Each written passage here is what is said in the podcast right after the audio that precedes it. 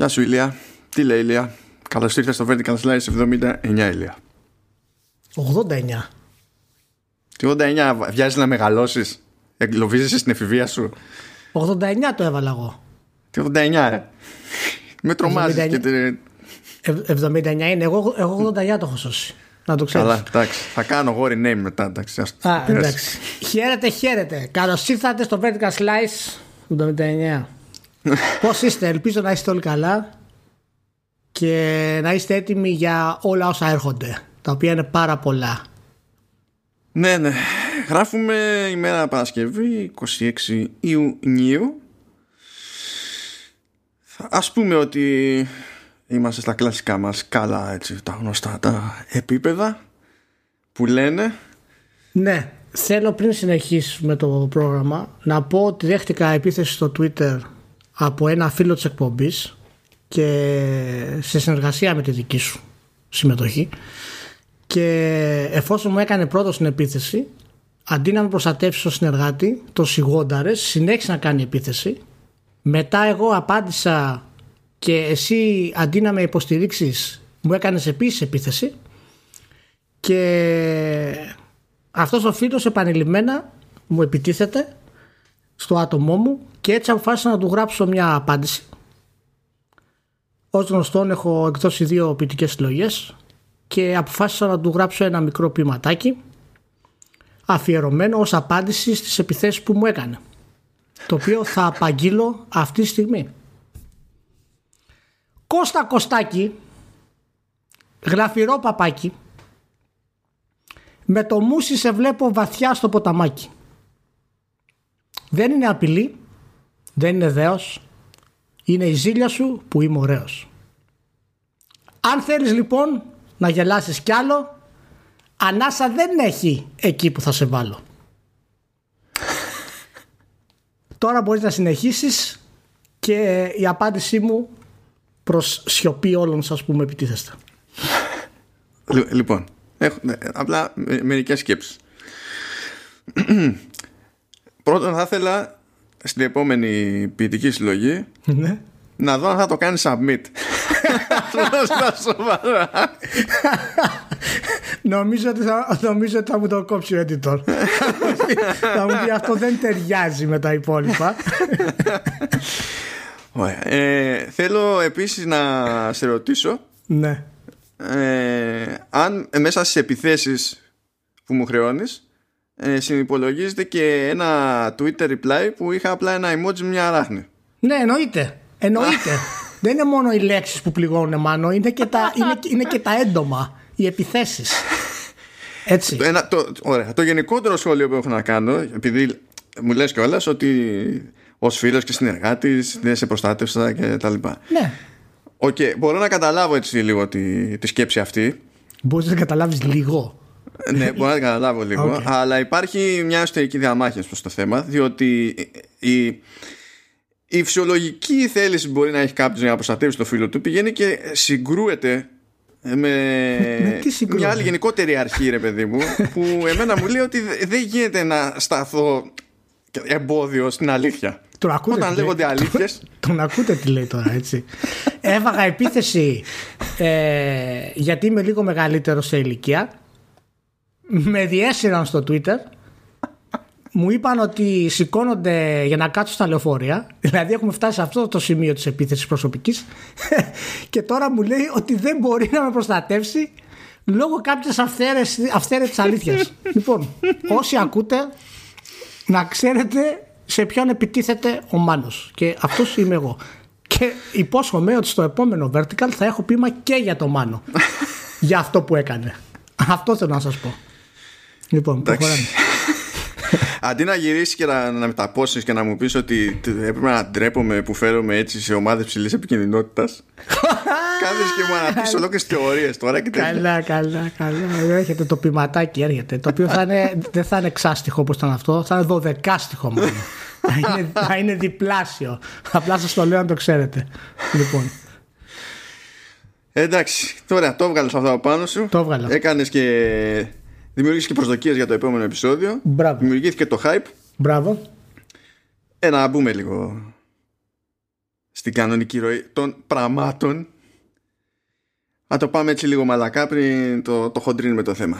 Άλλη μια εβδομάδα, αγαπητέ Ηλία, ε, άλλο ένα μαρτύριο με το σταγονόμετρο σε θέματα Xbox και τα λοιπά. Δεν ξέρω πώς το καταφέρνω αυτό το πράγμα.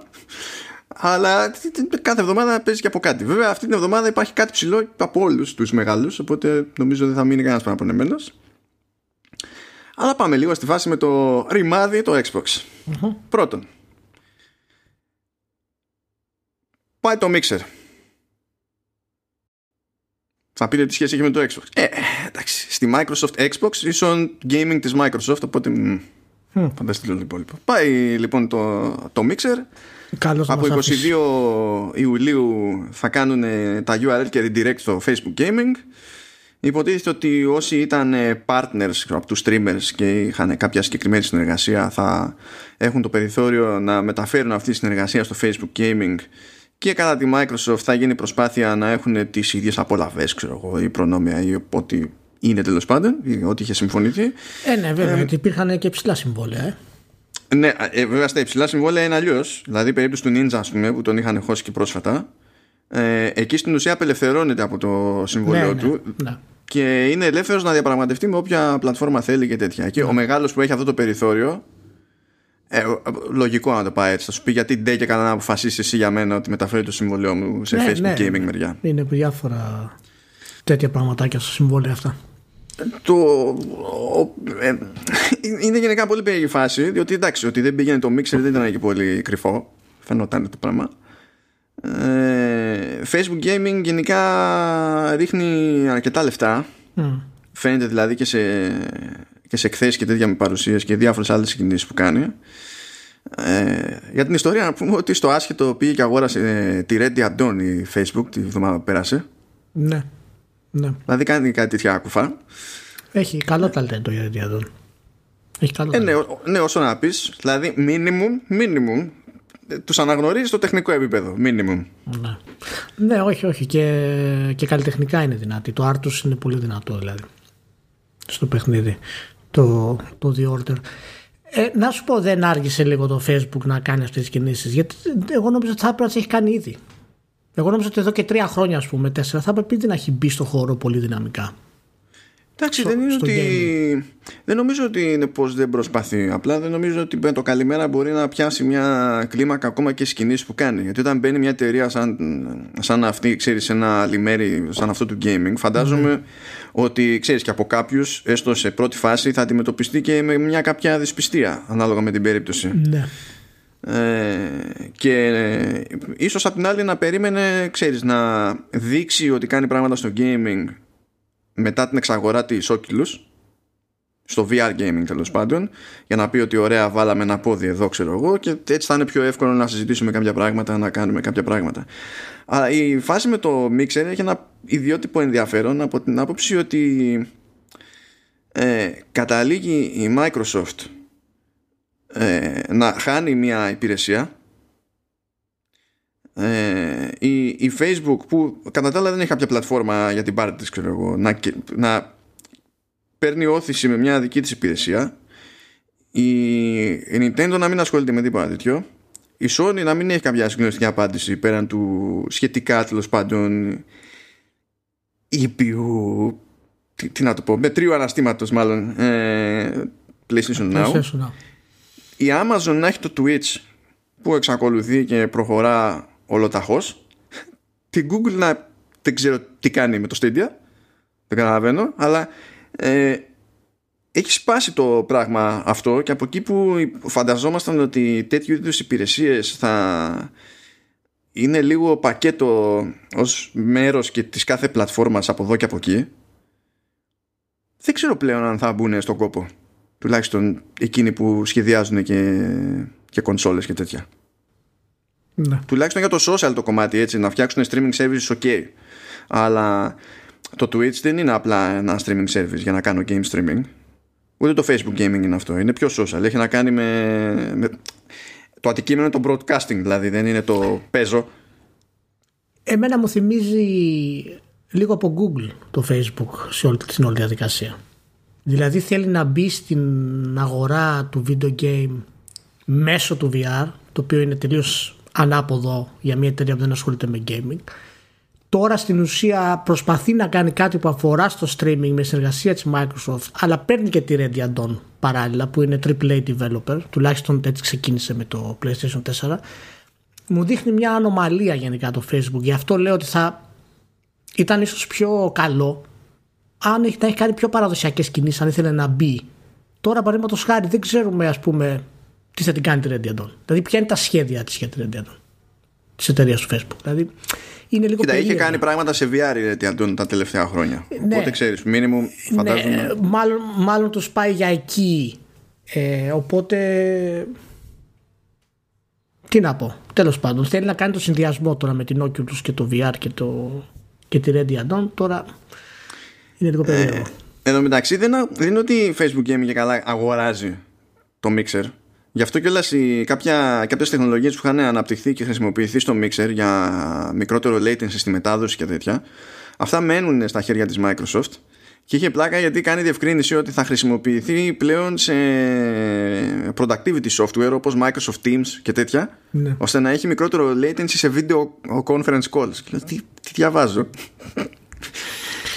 Αλλά ναι. Ωραία. Και για κερασάκι, θα πούμε στα κλεισίματα. Αυτό τώρα δηλαδή από σήμερα 26 του μήνα ε, η Microsoft ανακοίνωσε ότι κλείνει 82 Microsoft Stores που είχε στη δούλεψή της ε, και έχει στην ανακοίνωση φοβερό τίτλο λέει Microsoft Store announces new approach to retail και το new approach to retail είναι δεν κάνουμε retail θα κλείνουμε όλα Απλά λέει που και που θα στείλουν, ξέρεις, pop-ups σε Microsoft Experiences, ξέρεις, τύπου Μ' αρέσει, shopping μ' αρέσει. shop και κάτι τέτοια. Μ' αρέσει. Μ' αρέσουν οι θετικοί τίτλοι. Μ' αρέσουν. Ναι, ναι, έτσι αυτό το, το spin Η- η είναι ώρες θετικότητα. ώρες. Ναι, ναι, είναι ωραίο. Είναι ωραίο. Πολύ, πολύ μπροστά.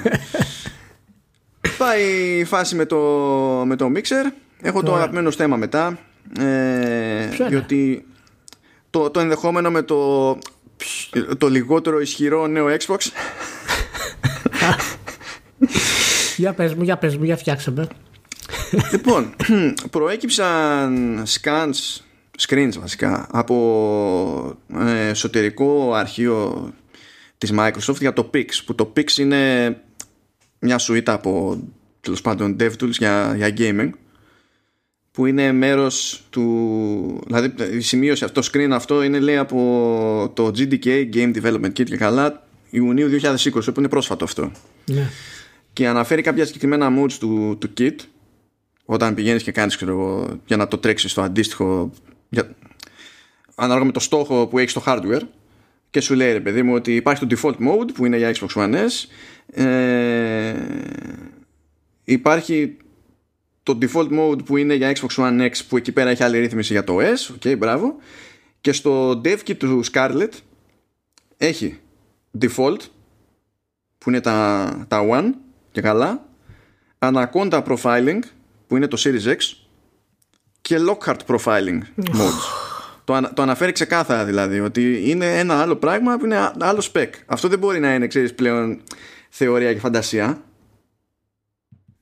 Και έχει και ένα άλλο σκρινσοτάκι το οποίο Μου τα λέει, αν- αν, αν δεν καταλάβετε, μου βάζει υποκοριστικά για να με κρατήσει σε ήρεμο η κατάσταση με το Αυτό- Lockhart. αυτό, αυτό έχει πλάκα γιατί έχει ρε παιδί μου μια σημειωσούλα εδώ πέρα από το documentation ε, και λέει ότι το GPU capture GPU capture may fail in Lockhart profiling mode if the title is using all available title memory. Α- από όλα τα screenshots που μπορούσε να τραβήξει ο άλλος ήταν για, για fail στο, στο μηχάνημα. Αλλά το συμπληρωματικό που αυτό είναι λίγο διαφορετικό από αυτά που λέγαμε τις προηγούμενες φορές σαν θεωρία ε, είναι ότι και καλά παίζει αυτό το μηχάνημα να παρουσιαστεί όχι ως κάποιο σύστημα που και καλά θα προσπαθεί να τρέξει ό,τι είναι να τρέξει σε 1440p αλλά ως κάτι που θα είναι στημένο για 1080p με οτιδήποτε άλλο ξέρω εγώ σε ψηλότερη ανάλυση και τέτοια να μπλέκει με το, με το xCloud ναι, ναι, δεν υπάρχει 1440p στο Lockhart, ξεχάστε το. Αυτό θα είναι 1080p base console κατευθείαν. Όπως και ξεχάστε και τα 4K 60 fps και τα λοιπά στο, στο Series X. Έτσι. Αυτό τα έχουμε ξαναπεί. Ήδη θα τα πούμε μετά ούτως ή άλλως και για το Cyberpunk Έτσι, ήδη η, η κάρτα στην οποία έτρεχε με 1080p και όλα τα εφέ είναι μια μισή γενιά μπροστά από το Xbox ας πούμε. Οπότε τέλος πάντων. Καλά, κοίτα, το πάντως ειδικά στην αρχή θα βγουν πολλά παιχνίδια με 4K60. Γιατί είναι παιχνίδια που βασίζονται και στην πεπατημένη, οπότε είναι πιο εύκολο να το πάνε 4K60. Έτσι. Ναι, όχι, ε, δηλαδή μέχρι ε, τώρα. τι- Triple A παιχνίδι 4K60 μόνο της Microsoft θα βγουν. Και αυτά, και, και αυτά Α, καλά, αυτό ναι. είναι, είναι λίγο θεωρία είναι αυτό, θα το δούμε. Μπορεί όντως να βγουν 4K60. Καλά, δεν το θεωρώ και εγώ αυτονόητο ρε παιδί μου. Απλά θέλω να πω ότι δεν είμαστε και σε φάση ότι το 4K60 σε παιχνίδι θα το ψάχνουμε του fake όπως το ψάχναμε σε αυτή τη γενιά. Θα είναι πιο συχνό φαινόμενο. Κοίτα να σου πω κάτι. Νομίζω ότι είναι. Θέλουμε μία ακόμα γενιά για να φτάσουμε σε- στο σημείο για τον developer να πει ότι θα θυσιάσω ας πούμε τα γραφικά για το 60 fps ή δεν θα το κάνω. Δεν είναι απλά θέμα δύναμης, είναι θέμα ότι ο developer θέλει το παιχνίδι να φαίνεται πιο ωραίο. Ναι, α, εξάρτηται πάντα από την Και παραγωγή. είναι, ναι. είναι πολύ καλύτερο το παιχνίδι σου να το, φορ, να φο- το φορτώσεις με φοβερά εφέ και να το κρατήσεις σταθερό στα 30 από το να το πας στα 60 και να κόψεις ορισμένα πολύ σημαντικά εφέ. Δηλαδή για θέμα πώλησης το λέω, δεν είναι μόνο θέμα υποδύναμης ας πούμε. Ναι. Θα δούμε. θα δούμε. Ε, α, ε, α, α, έτσι σε ένα τέτοιο σενάριο αρχίζω και καταλαβαίνω λίγο περισσότερο το γιατί η Microsoft ενώ θεωρητικά θα μπορούσε να διαλέξει πιο γρήγορο SSD όπως έκανε η Sony γιατί διάλεξε κάτι επίσης πολύ γρήγορο τέλος πάντων αλλά σε σχέση με, με αυ- τη λύση της Sony που είναι λίγο κάτω από τη μέση σε homo bandwidth θα το πούμε έτσι ε, δι- διότι έτσι ε, φαντάζομαι ότι τη επιτρέπει να κρατήσει SSD τέτοιο ακόμα και αν πειράξει όλα τα άλλα τα specs ας πούμε σε ένα πιο φθηνό μηχάνημα και να πιάσει μια τιμή ξέρω εγώ χ που μπορεί να έχει στο μυαλό της. Ενώ αν είχε ακόμη πιο ακριβό SSD θα ήταν πιο δύσκολο. Ισχύει, απλά μου φαίνεται πολύ μεγάλο το, ναι, απλά μου φαίνεται πολύ μεγάλο το leap από τη στιγμή που δεν έχουμε πιάσει καν τα 1080p 60 σε αυτή τη γενιά. Και μ, μ, είναι δηλαδή ελάχιστα παιχνίδια που έχουν 1080p 60 σε αυτή τη γενιά. Και το λέγαμε από το PlayStation 3 ότι θα το πιάνουμε αυτό και δεν το πιάνουμε. Το πιάνουμε καλά πολύ ποιότητα, σπάνια. εντάξει, ναι. Οπότε ξέρεις να πάει από αυτό στο κάνει όλα 4K60 το θεωρώ αρκετά δύσκολο σαν leap. Μακάρι να γίνει. Μακάρι. Ε, Πάντως συνδέεται όλο αυτό, γι' αυτό έβαλα το, το Lockhart, όχι πιο πολύ για να σε τσιτώσω με τον Lockhart, αλλά. ε, επειδή συνδέεται με, μια, με κάποιες δηλώσεις που κάνει ο Spencer για το, για το All Access. που Το All Ναι. Access είναι μια συνδρομητική υπηρεσία που λειτουργεί στην Αμερική, δεν θυμάμαι, νομίζω ότι είναι και στην Αγγλία, κάτι τέτοιο. Ε, λειτουργεί ήδη υποτίθεται πιλωτικά, που σου λέει ότι πληρώνεις κάθε μήνα ένα χι ποσό, ανάλογα με το τι σύστημα θες να έχεις Δηλαδή λειτουργεί ήδη για Xbox One S και Xbox One X. Σου δίνει ένα μηχάνημα και εσύ λες ότι πάρα πολύ ωραία, θα δίνω τόσα χρήματα το χρόνο και θα το κρατήσω τουλάχιστον 12 μήνες. Ε, και όταν θα λήξουν οι 12 μήνες, τότε έχω το περιθώριο να αλλάξω το μηχάνημα και να αλλάξω, να το πούμε, πρόγραμμα. Ξέρεις το πόσα δίνω κάθε μήνα, ας πούμε. Ε, και να πάρω το νεότερο, το ισχυρότερο, το πότε είναι αυτό το πράγμα. Ε, αυτό το ξέραμε ούτως ή άλλως, είπαμε λειτουργεί πιλωτικά κτλ. Αυτό που λέει ο Spencer είναι ότι κατά τον ίδιο θα είναι πάρα πολύ σημαντικός ο ρόλος που θα παίξει αυτό το πρόγραμμα στη, στη γενιά που έρχεται. Ότι ε, καλά από τη μία θα δώσει ένα περιθώριο στο, στον καταναλωτή να υπολογίσει τελείως αλλιώς το, το τυπικό κόστος του χόμπι του έτσι κι αλλιώς το ζήτημα δεν είναι ότι εξασφαλίζει έτσι μόνο το hardware εξασφαλίζει πακέτο και Game Pass και Xbox Live Gold. Δηλαδή πηγαίνει πληρώνεις ε, κάτι συγκεκριμένο το μήνα και καλύπτεις το μηχάνημα καλύπτεις και τις υπόλοιπες υπηρεσίες της Microsoft και άρα έχεις άμεση πρόσβαση σε ένα μάτσο παιχνίδια ό,τι και αν σημαίνει αυτό και έχεις κάτι να κάνεις. Α, και νομίζω ότι αυτό που λέει ότι θα είναι ενδεχομένως κρίσιμος ο ρόλος σημαίνει κάποια θε- πράγματα τέλος πάντων στη, στη θεωρία. Αν, αν, αν πιστεύει ότι παρά είναι κρίσιμος ο ρόλος τότε δεν ξέρω τι να υποθέσω για την τιμή του Xbox Series X. Το έχουμε ξαναπεί Αν- αυτό.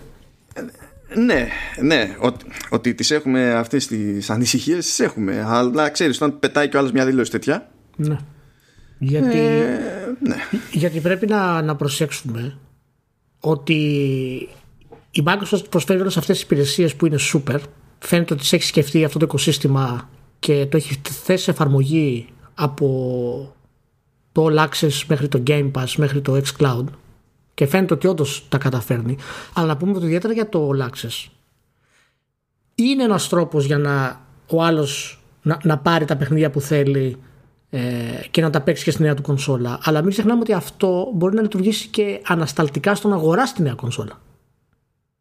Γιατί αν θελήσει να παίξει κάποια παιχνίδια και ξέρει ότι στο μέλλον θα τα έχει σίγουρα στη νέα κονσόλα, μπορεί να τα σταματήσει να αγοράσει τη νέα κονσόλα, να μείνει στο X, το οποίο θα φτύνει κι άλλο, να παίξει όσο μια παιχνίδια που θέλει και μόλις πέσει κάποια τιμή από το Series X, έτσι και είναι αρκετά ακριβό, ας πούμε, τότε να κάνει τη μετάβαση έχοντας ούτως ή άλλως τα παιχνίδια που θέλει να παίξει.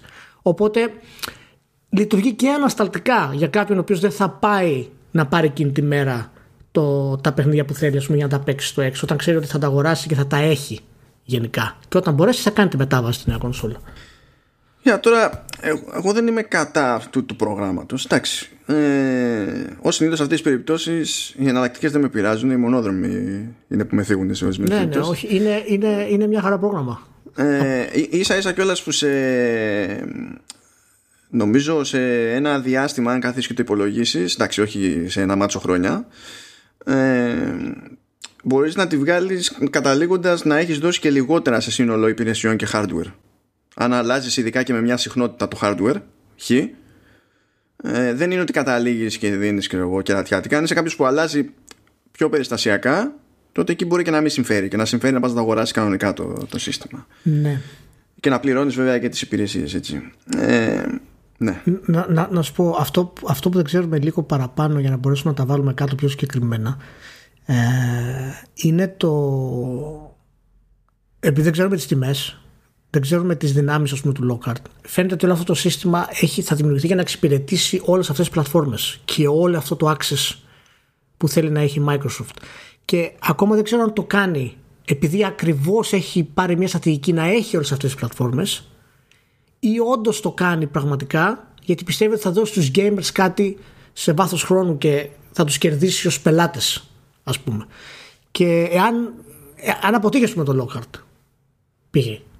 Εάν δεν φτάσουν τα νούμερα του Game Pass όπως είναι να φτάσουν ας πούμε έχει εναλλακτικές για να το γυρίσει αυτό το Access παραδείγματος χάρη. Ό, όλη αυτή τη στρατηγική Βρε, και η υπηρεσία είναι, ό,τι θέλει την κάνει τελική. ε, ναι, αυτό σου λέω. Απλά, αν ξέρεις, άμα την- ξεκινάει όλη αυτή τη φανφάρα και ξαφνικά την κόψει, είναι, είναι λίγο.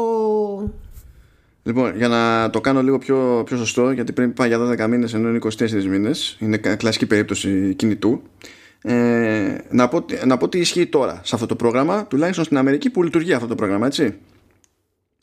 Ε, με 20 δολάρια το, το μήνα για 24 μήνες παίρνεις Xbox One S All Digital μαζί με Xbox Game Pass Ultimate και στο, στους 18 μήνες έχεις το περιθώριο να αλλάξεις μηχάνημα. Η σούμα αυτή για αυτό το διάστημα, έτσι, για το 24 μήνο, σε σχέση με το να πεις για αυτό το 24 μήνο αγόραζα το hardware και πλήρωνα Xbox Game Pass Ultimate ξεχωριστά, ε, σου βγαίνει ένα κατοστάρικο λιγότερο.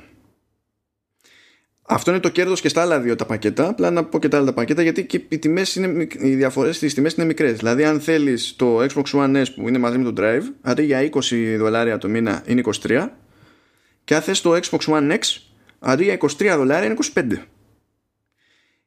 Και από όλα αυτά τα προγράμματα έχεις το περιθώριο να κάνεις αναβάθμιση αν κάποιος είχε κάνει νωρίς αυτό το πρόγραμμα έτσι όταν πρωτοβγήκε στην Αμερική έχει το περιθώριο στο λανσάρισμα του Series X να δώσει αυτό πίσω και να πάρει Series X.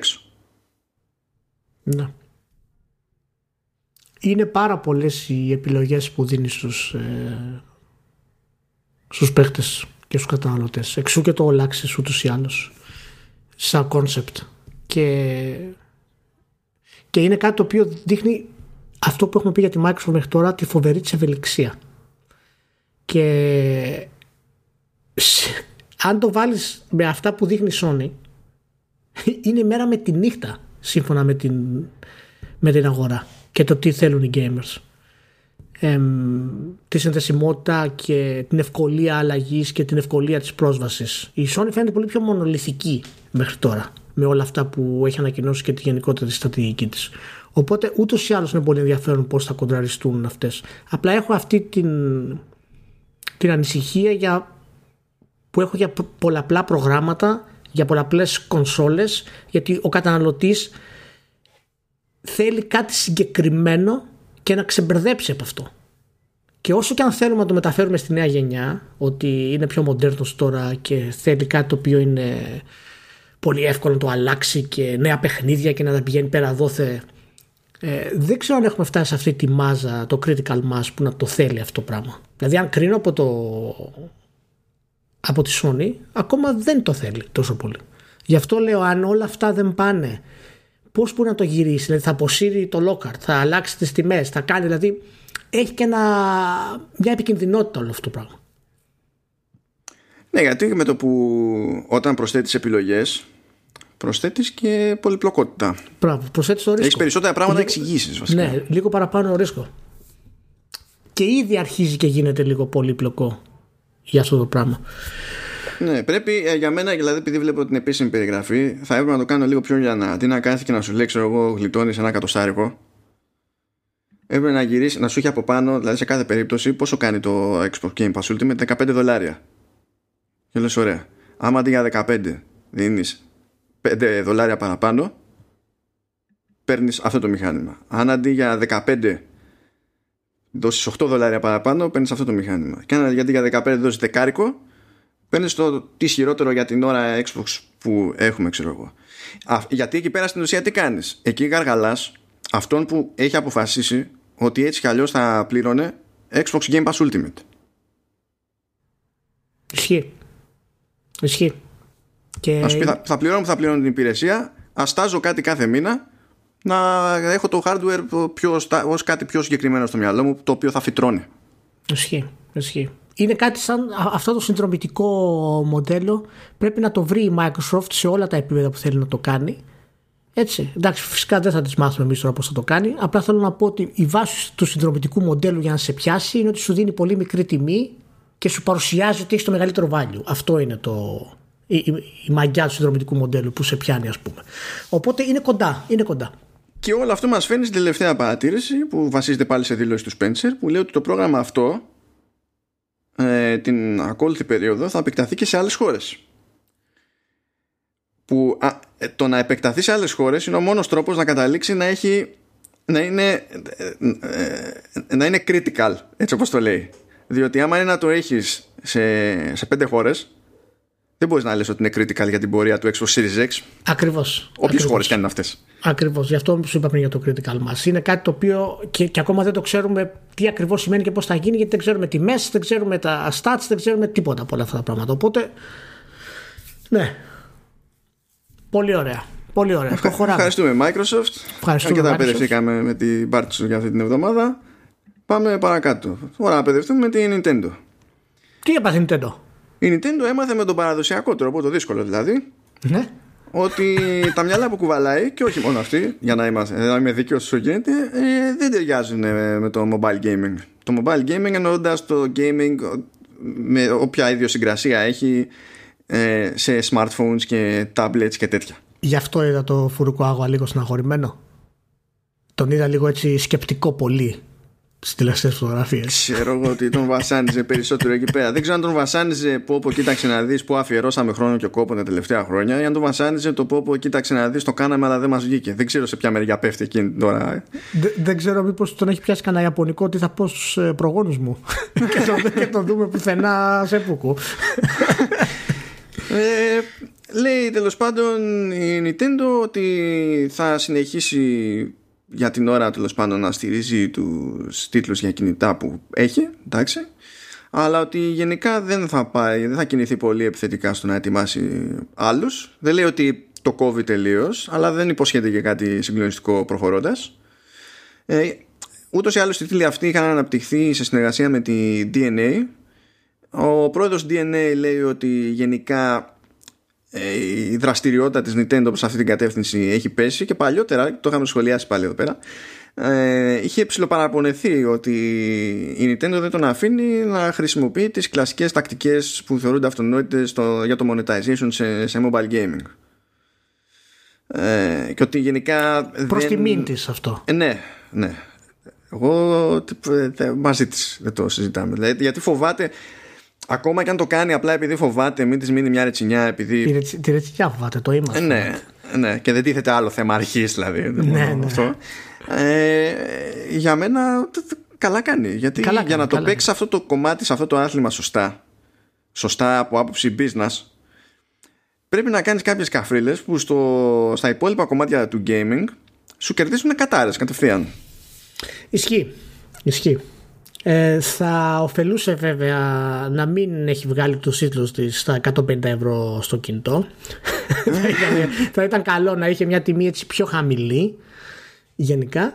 Αλλά ισχύει αυτό και είναι μια από τις κινήσεις της Nintendo η οποία δείχνει ταυτόχρονα ότι ξέρεις έχει κάποια ηθική ακόμα σαν ε, οργανισμός. Και απ' την άλλη ξέρεις πόσο δίσκαμπτη είναι στο να μπει σε νέες αγορές και στο να αλλάξει έτσι. Το οποίο είναι από τα πράγματα που πάντα η Nintendo κουβαλάει μαζί της. ε, και στα franchises και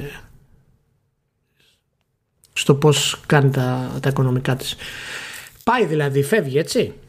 Δηλαδή αποχωρείς τέλος πάντων αυτή τη στιγμή. Ναι, πάνω κάτω πιστεύω. Νομίζω ότι έτσι κι αλλιώς δεν μπορεί να λειτουργήσει στο, στο κεφάλι της χωρίς να ελέγχει και το, και το σύστημα χειρισμού σε ναι. οτιδήποτε. Ναι. Γιατί εδώ στα, σε κινητά και τέτοια είναι άλλα αντιάλλον η, η φάση γενικά. Ακόμη και αν πούμε ότι υποστηρίζει κάπου κανένα χειριστήριο, είναι, είναι περίεργη η φάση. Υπολόγιζε ότι θα φτάσει την πίσνα στο να της κάνει ένα δισεκατομμύριο τζίρο, ας πούμε, σε αιτήσια βάση.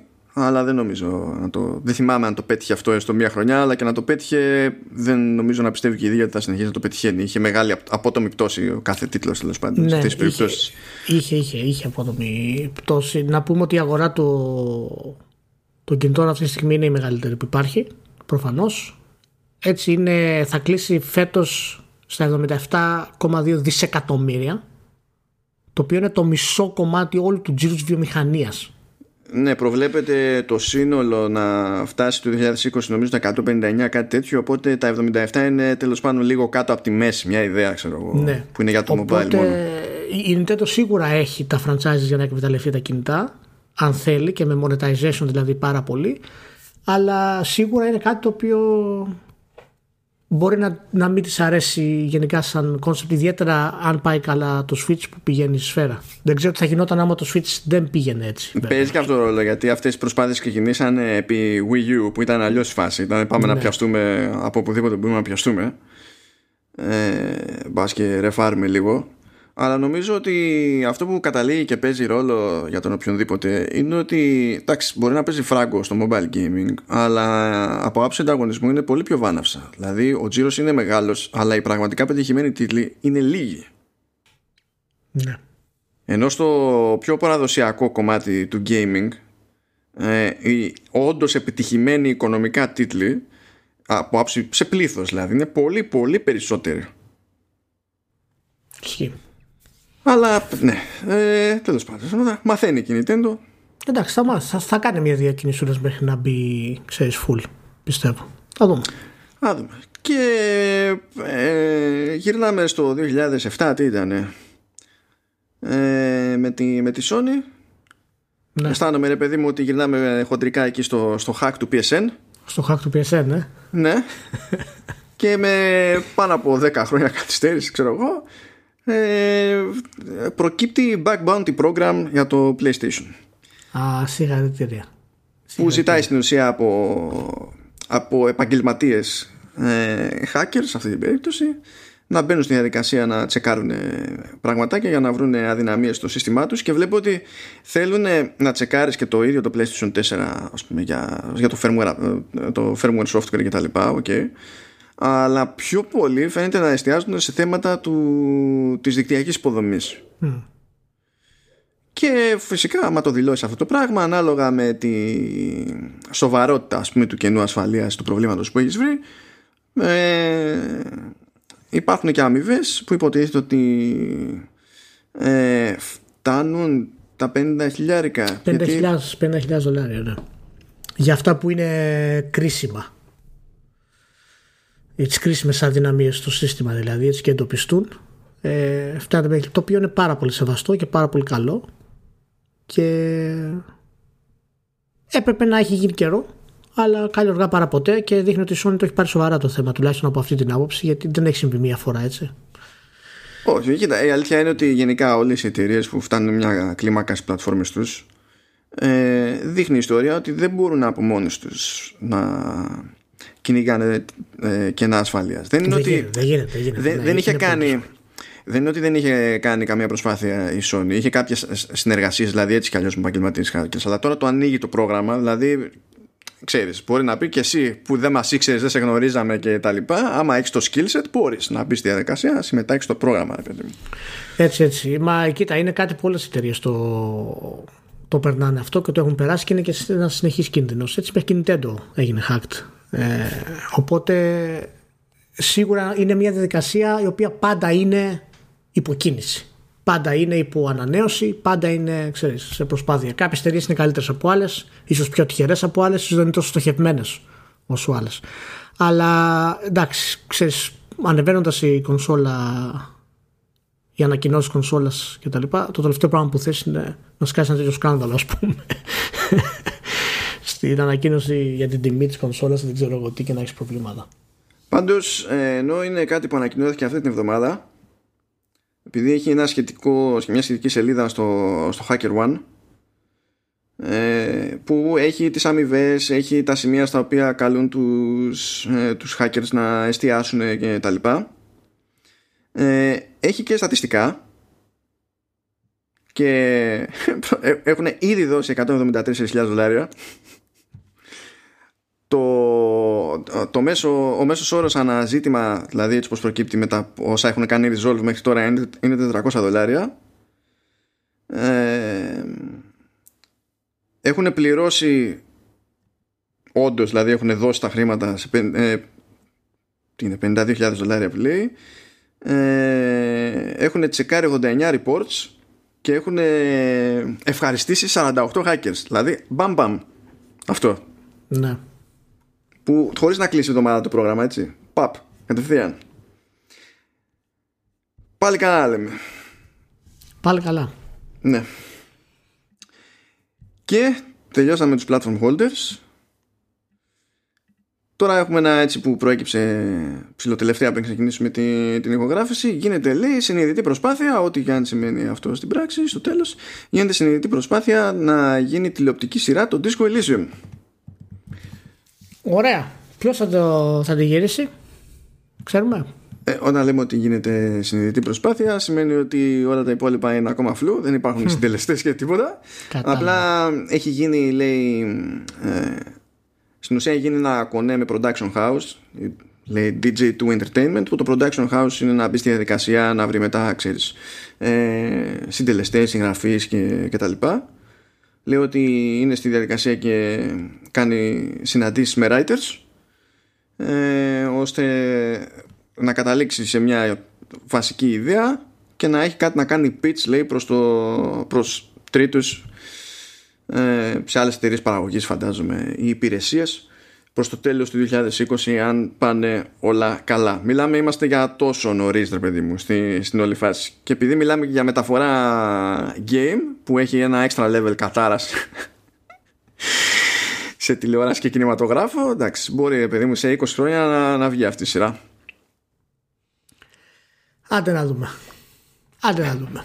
Το αναφέρουμε και για την ιστορία και τώρα περνάμε σε ένα άλλο, εντάξει αυτό το λες και κομμάτι της ιστορίας πλέον ε, προέκυψε μια συνέντευξη εκεί του Σον Λέιντεν ο οποίος τα είπε με τον Τιν Τακαχάση ο οποίος ξέρω δεν είναι ο απόλυτα αγαπημένος για διάφορους λόγους αλλά δεν έχει σημασία ε, όπως και να το κάνουμε είναι στο, στο Fast Company έχει ο άνθρωπος πρόσβαση έχει μια προϊστορία και τα είπε εκεί με τον Σον Λέιντεν μέσω, ξέρω εγώ, τι διάλογο ήταν αυτό, Zoom, Skype, ό,τι διάλογο ήταν. Και μπήκαν στη διαδικασία να κάνουν και transcription στη συνέντευξη. Ήταν μεγάλη και συζήτηση, είχε διάφορα πράγματα να πει.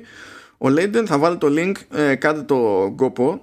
Αξίζει να διαβάσετε γενικότερα τι, τι λέει ο Λέιντεν, διότι τώρα που είναι εκτός Sony, Ε, εντάξει, δεν πηγαίνει να πει καφρίλες γιατί ε, ακόμα υπάρχουν περιορισμοί ως προς το τι μπορεί να πει για διάφορα θέματα αλλά γενικά φαίνεται ο άνθρωπος ότι μιλάει πιο άνετα όπως συνηθίζεται σε τέτοιες περιπτώσεις από τη στιγμή που έχει αποχωρήσει. Ε, ένα πραγματάκι που σχολίασε πάντως έχει να κάνει με το τι θα προτιμούσε σε προσωπικό επίπεδο αλλά και γενικότερα να γίνει με τη διάρκεια μεγάλων παραγωγών στα games.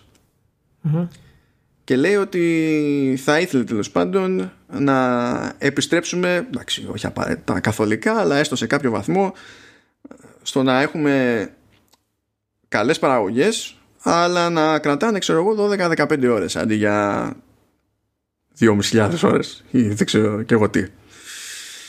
Ε, με το σκεπτικό ότι ε, δεν γίνεται να αγνοείται το, το κοστολόγιο σε μια τέτοια παραγωγή το οποίο θα πηγαίνει μονίμως πάνω επειδή το μεγαλύτερο μέρος του, του κόστους παραγωγής στην πραγματικότητα είναι η μισθοδοσία και η μισθοδοσία και λόγω πληθωρισμού και λόγω διαφόρων άλλων παραγόντων ε, έχει πάντα και, μια ανωδική τάση. Ναι, και υπεροριών γενικά έτσι. Ναι. Ε,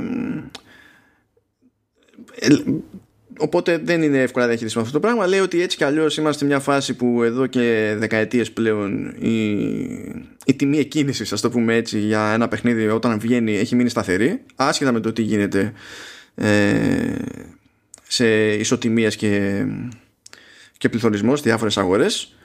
Για αυτό το λόγο έχουμε καταλήξει με ένα μάτσο πράγματα, DLC σε DLC, season passes, ιστορίες, microtransactions κτλ. Γιατί συμπιέζονται τα περιθώρια, ειδικά στις μεγάλες παραγωγές. Γιατί τους λέει ότι μπορεί ο άλλος να πρέπει να σκάσει 80, 100, 120, 150 εκατομμύρια για 50, για 50 ναι, για 5 χρονια σε μια παραγωγή και να μην έχει ιδέα. Δηλαδή, στην ουσία δεν έχει κάτι να πάρει, απλά ελπίζει. Ναι. Και συμβαίνει, σου λέει αυτό και στον κινηματογράφο και, στη, και, σε, και στην τηλεόραση κτλ. Ε, και βλέπουμε ότι και εκεί πέρα δεν είναι ότι βγαίνει στον αυτόματο, υπάρχει κίνδυνος πραγματικός. Αλλά πέραν αυτού, λέει ρε παιδί μου ότι πέραν του θέμα του κόστους παραγωγής ότι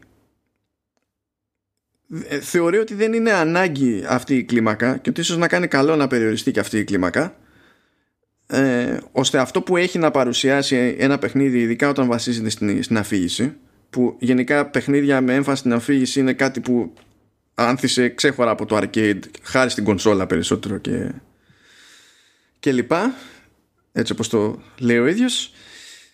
Ε, όταν έχεις και κάποιους περιορισμούς από ένα σημείο και έπειτα μπορείς να κάνεις κάποια πράγματα πιο δομημένα, πιο σφιχτά με άλλο pacing αρχή, μέση και τέλος που λέμε τέλος πάντων και να μην καταλήξει το σύνολό σου να υποφέρει επειδή απλά κυνηγάς μέγεθος, μέγεθος, μέγεθος, μέγεθος και προσωπικού σου λέει ότι έτσι θα είχα και εγώ περιθώριο σαν άνθρωπος τέλος πάντων. Ε, εντάξει, που εγώ λέει είμαι πιο μεγάλος πλέον, δεν έχω την ίδια ευκαιρία που είχα όποτε την είχα. Θα είχα το περιθώριο να παίξω και περισσότερα παιχνίδια που θέλω να παίξω περισσότερα παιχνίδια. Θέλω να δω περισσότερες ιστορίες, ας πούμε. Θέλω να έχω περισσότερες εμπειρίες από το, από το gaming. Ε, σε πρώτη φάση μπορώ να πω ότι ο Λέιντεν συμφωνεί μαζί μας. Δεν ισχύει το ανάποδο, δεν συμφωνούμε μαζί τους, συμφωνεί εκείνος μαζί μας, ως γνωστόν. Εμείς τα λέμε, δηλαδή. Εντάξει. Και θέλω να δω πώς έκατσε και σένα το όλο θεματάκι, Ηλία. Ε, δίκιο έχει. Ο δίκιο έχει, τα... μην μου το χαλάς τώρα. τα το οικονομικό ρίσκο είναι πολύ μεγάλο για AAA studio με βάση δηλαδή το τι πρόκειται να πάθει εάν δεν πετύχει το παιχνίδι.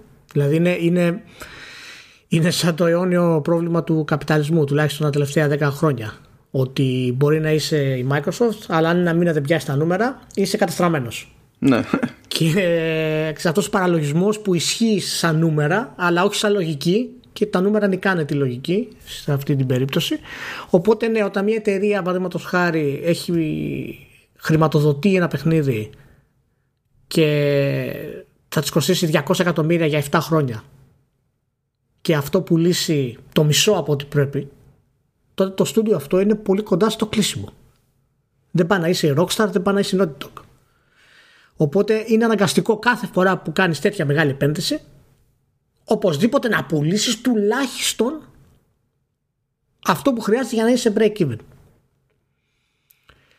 Ε, οπότε εντάξει από θέμα, από θέμα προσέγγισης ναι, ε, εγώ δεν καταλαβαίνω τη λύση του ποια είναι σε αυτό το πράγμα γιατί το επιχείρημά του ότι θα με βοηθήσει να παίζω περισσότερα παιχνίδια είναι λίγο περίεργο γιατί υπάρχουν άπειρα παιχνίδια που έχουν πολύ ωραίες ιστορίες και είναι 10 και 12 ώρες Οπότε, μάλλον αυτό που λέει στην ουσία είναι ότι θα ήθελε συγκεκριμένα παιχνίδια να είναι 10 και 12 ώρες. Όπως νομίζω ότι το, το Witcher. Νομίζω ότι και λόγω ε, της δικής του προϊστορίας από τη σκοπιά που έβλεπε τα πράγματα που έβλεπε ότι μάλλον αναφέρεται περισσότερο στις μεγάλες παραγωγές μεγάλες απόψεις επένδυσης ε, αυτές λοιπόν οι παραγωγές γιατί εκεί καταλήγω, εγώ εκεί καταλήγω ότι εννοεί ε, γιατί υπάρχουν χιλιάδες παιχνίδια τα οποία είναι φοβερά με, λίγη ιστορία, με μικρή διάρκεια και πολύ καλή ιστορία. Ε, δεν ξέρω αν είμαι 100% σύμφωνος με το ότι ε, σημαίνει ότι είναι πολύ επικίνδυνο αυτό το ρίσκο για, για αυτές τις εταιρείες. Γιατί οι εταιρείες, οι developers που κάνουν αυτά τα AAA εγώ τα λέω golden AAA για να τα ξεχωρίζω από τα απλά AAA ε, είναι τρεις Άμα το σκεφτείς, άντε τέσσερις να σου βάλω εγώ. Ωριακά. Δηλαδή είναι η Rockstar, η Naughty Dog, η CD Projekt και η Square. Δεν μπορώ να σκεφτώ άλλη εταιρεία που κάνει παραγωγές που διαρκούν 5 με 7 χρόνια κοστίζουν από 60 έως 150 εκατομμύρια για τα παιχνίδια τους. Οπότε το κομμάτι το οποίο πιάνει είναι σχετικά, όχι σχετικά, είναι πάρα πολύ μικρό και αυτές οι εταιρείες δεν μπορούν να κλείσουν. Δηλαδή ό,τι και να πάθει η Rockstar έτσι, δεν πρόκειται να κλείσει με την έννοια που την ξέρουμε. Όχι γιατί θα οικονομικά ότι θα, θα πει take two πάρτε λεφτά ούτως ή άλλως. Θα πουλήσουν οι τίτλοι. Όπως πλέον το Final Fantasy. Και ας είναι μέτριο τα τελευταία. Ναι. Ε, Κοίτα, δεν νομίζω ότι το βλέπει μόνο πάντα, γιατί έθεσε και λίγο το, το ποιοτικό της υπόθεσης και δεν νομίζω ότι φαντάζομαι μάλλον ότι δεν, ε, ε, δεν είναι και απόλυτο στο 12 με 15 ότι είναι περισσότερο ξέρεις λόγω χάρη ρε παιδί μου διότι μπορεί, αντίστοιχα μπορεί, στο, στο ναι. Red Dead ας πούμε μπορείς να πεις ότι αντί για 70 ώρες θα μπορούσε να είναι 50 όχι να πάει 12 αλλά θα μπορούσε να είναι 50 θα του έκανε κακό να είναι 50. Δεδομένου ότι ένα μέρος συζήτησης για κάποια παράπονα εδώ και εκεί ας πούμε στο, στο Red Dead είναι και λίγο θέματα ρυθμού ή ταχύτητας εξέλιξης, έτσι δεν είναι; Ναι, αλλά ε, αισθάνεσαι ότι ο Lightning τώρα το είπε αυτό μπήκε τόσο βαθιά στο σχεδιασμό, ας πούμε; Όχι, όχι, παιδί. Και ότι θα εντάξει. μπορούσε στην ουσία να πει ότι το Red Dead θα ήταν καλύτερο με ήταν 30 ώρες. Ξέρω εγώ. Μπορεί. Μπορεί. Δεν, δε, δεν ξέρω να σου πω σε αυτό. Γι' αυτό είμαστε εμείς εδώ πέρα να λέμε τα υπόλοιπα. Που, που δεν λέει ο Λέντε, είναι... που, που δεν νιώθει το άτομο, ρε παιδί μου. Ναι, όχι, είναι, είναι και, και μπορούμε εμείς. Ε, ε, εγώ συμφωνώ ότι αυτό το μοντέλο δεν είναι σωστό. Και συμφωνώ ότι κρατάει τις άλλες εταιρείες από το να το κάνουν. Γιατί παραδείγματος χάρη, όταν έχεις ένα double A minus, όχι, double A plus θα το πω. Το οποίο είναι το Days Gone, παραδείγματος χάρη, το Assassin's Creed. Όταν έχεις, αυτό διαφέρει το τι πρόκειται να φέρεις, ότι χρειάζεται να φέρεις για να κάνεις break even. Όταν έχεις ένα triple A κανονικό όπως είναι το Witcher, ας πούμε, το God of War, επίσης διαφέρει. Όταν έχεις ένα triple A plus, το Death Stranding ας πούμε, τότε είσαι ok. Αλλά όταν έχεις τα Golden triple A, το οποίο είναι το Cyberpunk, ξέρω εγώ, το Last of Us 2, το Red Dead Redemption 2, σίγουρα αν δεν πουλήσουν αυτή η τίτλη έχεις καταστραφεί, αλλά ποια είναι η πιθανότητα να μην πουλήσουν αυτή η τίτλη. Δηλαδή το Last of Us το 2 με όλο το, το συρφετό που του έχουν σύρει έχει σπάσει όλα τα ρεκόρ της Sony. είναι, είναι λίγο περίεργο, δηλαδή θα ήθελα να μου εξηγήσει ο Λάιτερ γιατί εγώ συμφωνώ ότι τα μεγάλα στούντιο ε, το ρίσκο μάλλον είναι πολύ μεγάλο και το πρόβλημα είναι ότι κρατάει μικρότερα στούντιο από το να ανέβουν. Ισχύει αυτό. Και αυτό το έχουμε δει γενικά. Πολλά AA studio δεν μπορούν να κάνουν το βήμα στο AAA γιατί είναι πολύ μεγάλο το ρίσκο. Το οικονομικό. Συμφωνώ με αυτό, αλλά η λύση ποια μπορούμε να δώσουμε σε αυτό το πράγμα; Ποια είναι; Δεν είναι στην ουσία το πιο βασικό ότι οι publishers να πάρουν περισσότερα ρίσκα; Δηλαδή Activision, η EA που έχουν τη δυνατότητα να εμπιστευτούν χαμηλότερα στούντιο που έχουν βγάλει double A παιχνίδια και να τους πούνε παιδιά πάμε στο AAA. Τι, τι λες γι' αυτό; Κοίτα, είναι, και αυτό, αλλά αυτό είναι στην ουσία μία άλλη κίνηση. Δηλαδή, ε, μπορείς να, να πάρεις κάποια ρίσκα εμπιστευόμενος κάποιες άλλες ομάδες, ας πούμε, κάποιους άλλους developers, αλλά αυτό δεν αλλάζει ότι για να το κάνεις αυτό δεν σημαίνει ότι σταματάς από την άλλη τα, την τεράστια παραγωγή με τις άπειρες ώρες παιχνιδιού. Και νομίζω ότι από ένα σημείο και έπειτα πάει και στο case by case. Δηλαδή, ωραία, είναι μεγάλο ένα παιχνίδι, πάρα πολύ ωραία. Αλλά όπως έχουμε πει πολλές φορές, υπάρχει ωραίος τρόπος να είσαι μεγάλο παιχνίδι σε διάρκεια και υπάρχει και από τελείως παρανοϊκός τρόπος να είσαι μεγάλο παιχνίδι σε διάρκεια. Και είναι άλλο, άλλη υπόθεση να είσαι παιχνίδι με αφήγηση που να κρατάς 100 ώρες, λέμε τώρα, και είναι άλλο πράγμα να είσαι ένα παιχνίδι που βασίζεται στην επανάληψη των μηχανισμών, διότι αυτό είναι το νόημα και σε τραβάει πίσω ξανά και ξανά λόγω των μηχανισμών. Αλλιώς το Δηλαδή, προφανώς δεν είναι όλο αυτό το πράγμα άσπρο-μαύρο. Ναι. Ναι. Αλλά νομίζω ότι έτσι κι αλλιώς κάνανε και αυτή την κουβέντα, επειδή και έρχεται νέα γενιά και θα επηρεαστούν πάλι κοστολόγια και τέτοια, και ότι γενικά, ειδικά στο κομμάτι του action adventure, ας πούμε, ε, οι, οι μεγάλοι τουλάχιστον έχουν δείξει μέχρι στιγμής μια μανία να προσπαθούν να δίνουν και να δίνουν και να δίνουν και να δίνουν σε διάρκεια. Δηλαδή, έχουμε δει franchises που έτσι κι αλλιώς δεν είχαν πρόβλημα να περπατήσουν εμπορικά όχι απλά να γίνονται καλύτερες παραγωγές σε τεχνικό επίπεδο, σε επίπεδο παραγωγής, δηλαδή production values και τέτοια, αλλά ταυτόχρονα να γίνεται η επιλογή να γίνουν και μεγαλύτερα σε διάρκεια. Να σου πω ποιος είναι ο λόγος που τα δύο τελευταία Assassin's Creed έχουν 50 30 ώρες ξέρω εγώ single player και 80 ώρες side content τότε; Για, για μένα δεν υπάρχει λόγος είναι πιο πολύ για να έχουμε να λέμε ότι είναι. Ότι, ε, κοιτάξτε, 60 δολάρια, 60 ευρώ, 70 ευρώ, τι είναι σε κάθε περίπτωση. Και κοίτα πόσες ώρες έχεις να παίξεις, φίλε. Ναι, αλλά θέλω να πω, αυτό είναι μέρος οικονομικό, είναι, είναι πρόβλημα της Ubisoft και γι' αυτό τα έχει βάλει μέσα, ή είναι απλά μια τακτική που θέλει να κάνει ώστε να το ξεζουμίσει που λέμε; Δηλαδή, αν δεν έβαζε αυτό το side content, θα έμπαινε μέσα το παιχνίδι στην ουσία. Γιατί με το side content παίζεις περισσότερες ώρες και αγοράζεις και περισσότερα πράγματα επενδύεις στον κόσμο του παιχνιδιού, παίρνεις τα DLC. Δηλαδή, αν δεν υπήρχαν αυτά, θα έμπαινε μέσα πιστεύω στο Sanskrit. αυτή είναι η ερώτηση που. Όχι, είναι... όχι, όχι, δεν πιστεύω ότι θα έμπαινε μέσα. Πιστεύω, ε, πρώτα απ' όλα, έτσι κι αλλιώς θα κόστιζε λιγότερο το να φτιαχτεί. Οπότε το ξέρεις. Θα ήθελα άλλα λεφτά να πάει ακόμα χειρότερα για να πει ότι μπαίνει μέσα σαν ναι. φάση. Ναι. Και ειδικά όταν μιλάμε για την περίπτωση του Assassin's, αν δεν είχε χωρίς τα DLC το, το Odyssey 120 ώρες διάρκεια, θα υπήρχε ελπίδα να μην είναι και τόσο γιούχου ιστορία τέλος πάντων, να κάνουν κάτι καλύτερο ακόμα. Δεν, δεν είναι ότι προηγουμένως όλο το franchise είχε στήσει κάποια παράδοση στο να είναι υπερτιτάνο τεράστιο. Άλλα ήταν τα παράπονα που είχαμε ή είχε και ο κόσμος, ας πούμε, από τη, από τη σειρά. Αλλά υπάρχει για κάποιο λόγο που δεν κατανοώ πλήρως και αυτή η αιμονή με το υποτιθέμενο engagement που δεν ξέρω πώς το ζυγίζει μια εταιρεία. Από ποια άποψη. Αν εγώ ε, παίζω, αφιερώνω 150 ώρες στο Assassin's Creed.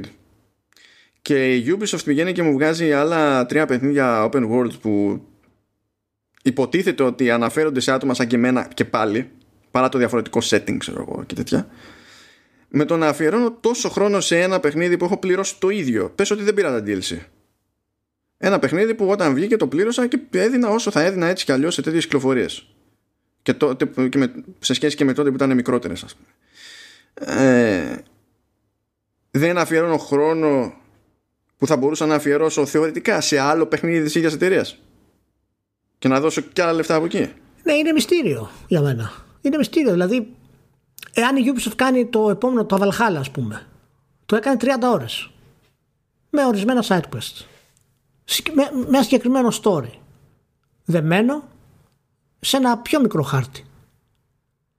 Αυτή τη στιγμή ο κόσμος το κοινό που έχει μάθει αυτό το χάος του Assassin's Creed θα παραπονιόταν; Θα έλεγε ότι δεν αξίζουν τελικά τα λεφτά μου. Γιατί θα παραπονιόταν. Μια μερίδα τουλάχιστον θα παραπονιόταν. Γιατί ε, ε, ε, εκεί θέλω να καταλήξω ότι είναι, είναι και θέμα πώς το μαθαίνεις το κοινό σε όλα τα πράγματα. Ε, βέβαια. Στον καταναλωτή. Δηλαδή, αν του δώσεις το Odyssey και ξαφνικά του δώσεις μισό παιχνίδι με 60 ευρώ.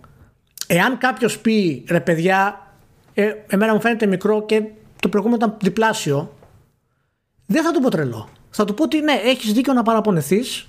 Ε, δεν ξέρουμε τι ισχύει βέβαια και οικονομικά πώς βγαίνουν τα παιχνίδια αυτά.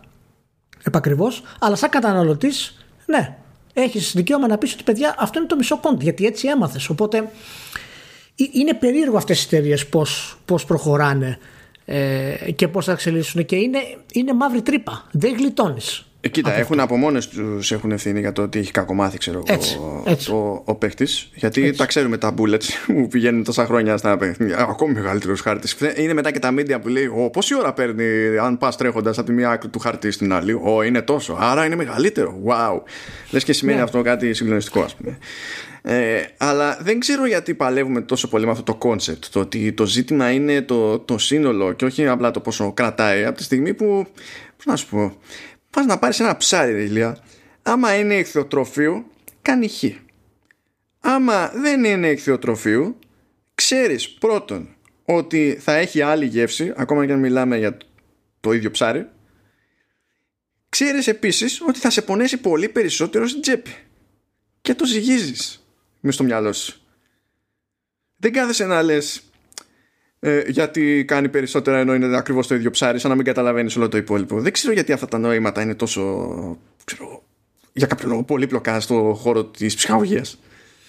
Νομίζω ότι ο άλλος ξέρεις, επειδή ψυχαγωγία και αναλογία τιμής είναι ένα πράγμα το οποίο έχουμε με τα video games και ασχολούμαστε ακριβώς γιατί είναι τόσο ακριβά και αυτόματα αισθανόμαστε ως καταναλωτές ότι δικαιούμαστε κάτι το οποίο αυτό το κάτι δεν είναι απλά ξέρεις, ένα video game. Πρέπει να είναι ένα video game με συγκεκριμένη χρονική διάρκεια που αισθάνομαι εγώ ότι θα ικανοποιήσει τα χρήματα που έχω δώσει. Αυτό δεν είναι εύκολο να το ξεκαθαρίσουμε. OK. Okay. Και δεν ξέρω βέβαια αν έχει και ιδιαίτερο νόημα να το βάλουμε κάτω. Αλλά σου ξαναλέω, είναι αν πάρεις ένα παιχνίδι που είναι 5 ώρες. Αν πάρεις το The Order, καλή ώρα τώρα που μιλάγαμε για τη Red Dead και είναι 5,5 ώρες έξι το παιχνίδι tops, δώσεις 60 ευρώ και μετά με τα ίδια χρήματα αγοράσεις ένα παιχνίδι που είναι 40. Το Last of Us π.χ. Το 2. Έτσι, που είναι 30 ώρες. Αυτόματα το μυαλό σου μπαίνει σε διαδικασία. Και λες ότι, ο, εγώ δεν ξέρω παίρνω αυτή τη εταιρεία παιχνίδι. Ή εκνευρίσεσαι. Ή, ή δεν ξέρω εγώ τι. Εάν όμως αυτό το εξάωρο είναι το καλύτερο εξάωρο που έχεις παίξει ποτέ σου, θα το σκεφτείς έτσι αναλογικά; Όχι. Θα, θα πεις ότι τα έδωσα, αλλά άξιζε. Ωραία. Να πιάσουμε τον απλό άνθρωπο. Τον καθημερινό άνθρωπο που κατά πάσα πιθανότητα σε αυτή τη ζωή έχει πάει σινεμά. Είναι δεδομένο ότι είναι κειμενόμενη η διάρκεια μιας ταινίας. Και πλέον είμαστε στο στάνταρ ότι είναι κειμενόμενη και η τιμή του εισιτηρίου. Όχι μόνο αυτό, αλλά όταν δίνεις παραπάνω σε ένα, ε, για ένα εισιτήριο, στην πραγματικότητα διαλέγεις να δεις την ίδια ταινία που θα έβλεπες έτσι κι αλλιώς, αλλά σε άλλη αίθουσα ή 3D. Η ταινία είναι ίδια όμως δεν βλέπω να παίζει τέτοιο, τέτοιο ζόρι; Ξέρεις γιατί; Γιατί είναι πολύ φτηνό το στήριο κινηματογράφου. Ναι, είναι άλλο το, το entry cost. Ναι, δεν, δεν αντιλέγω. Είναι, αλλά... είναι δηλαδή για αυτόν ο οποίος δεν θα μπλεχτεί με τα θέματα της ανάλυσης σε μεγάλο βαθμό και το τι του αρέσει πάρα πολύ, ότι είναι φανατικός σε φάνταζι ή δεν ξέρω εγώ τι, συνήθως θα πάει, ξέρεις, είναι καλή ταινία, είναι φαν, είναι δραματική, ε, τι έχουν πει. Πάμε να τη δούμε. Ε, φαντάζεσαι, θα λέγαμε ε, The Irishman, φιλέ τρελό value for money. ναι, τρελό, τρελό value for money. και θα πάει άλλος να το δει και μπορεί στη μια μισή ώρα να φύγει. Ναι, ναι. Γιατί είναι τόσο αργό. Είναι δηλαδή. Είναι ένα από τα προβλήματα αυτά. Ε, εντάξει, σου λέω, ε, ε, εγώ συμφωνώ με το Λάτε με την έννοια του, του επιχειρηματικού μοντέλου. Αλλά ότι κρατάει τη μικρότερα στούντιο από το να φτάσουν σε αυτό το επίπεδο. Γιατί είναι αδύνατο. Είναι αδύνατο. Νομίζω, βλέπουμε ένα τίτλο της Naughty και νομίζουμε ότι εντάξει, θα το κάνουν και άλλοι. Δεν γίνεται. Δεν που αυτοί παλεύουν τόσα χρόνια έτσι και πάλι βγαίνει ένα 30 ευρώ. Για φαντάζομαι ναι. να είναι κανένας και να έλεγε καλά ε, τό, ε, τόσα λεφτά πληρώνω και είναι μόνο 30 ώρες. και θα έλεγες φίλε, ξέρω, κρύψου σε καμιά, σε καμιά τρύπα. Πραγματικά, πραγματικά. Ε, ναι. οπότε ναι, ενδιαφέροντα, ενδιαφέροντα αυτά. Θα δούμε. Πάντως θα έχει ενδιαφέρον αυτό. Ειδικά με τίτλους οι οποίοι είναι σχεδόν AAA σαν τα Assassin's Creed πώς θα πάνε ας πούμε στο, στο μέλλον, ειδικότερα μετά την κυκλοφορία του Cyberpunk.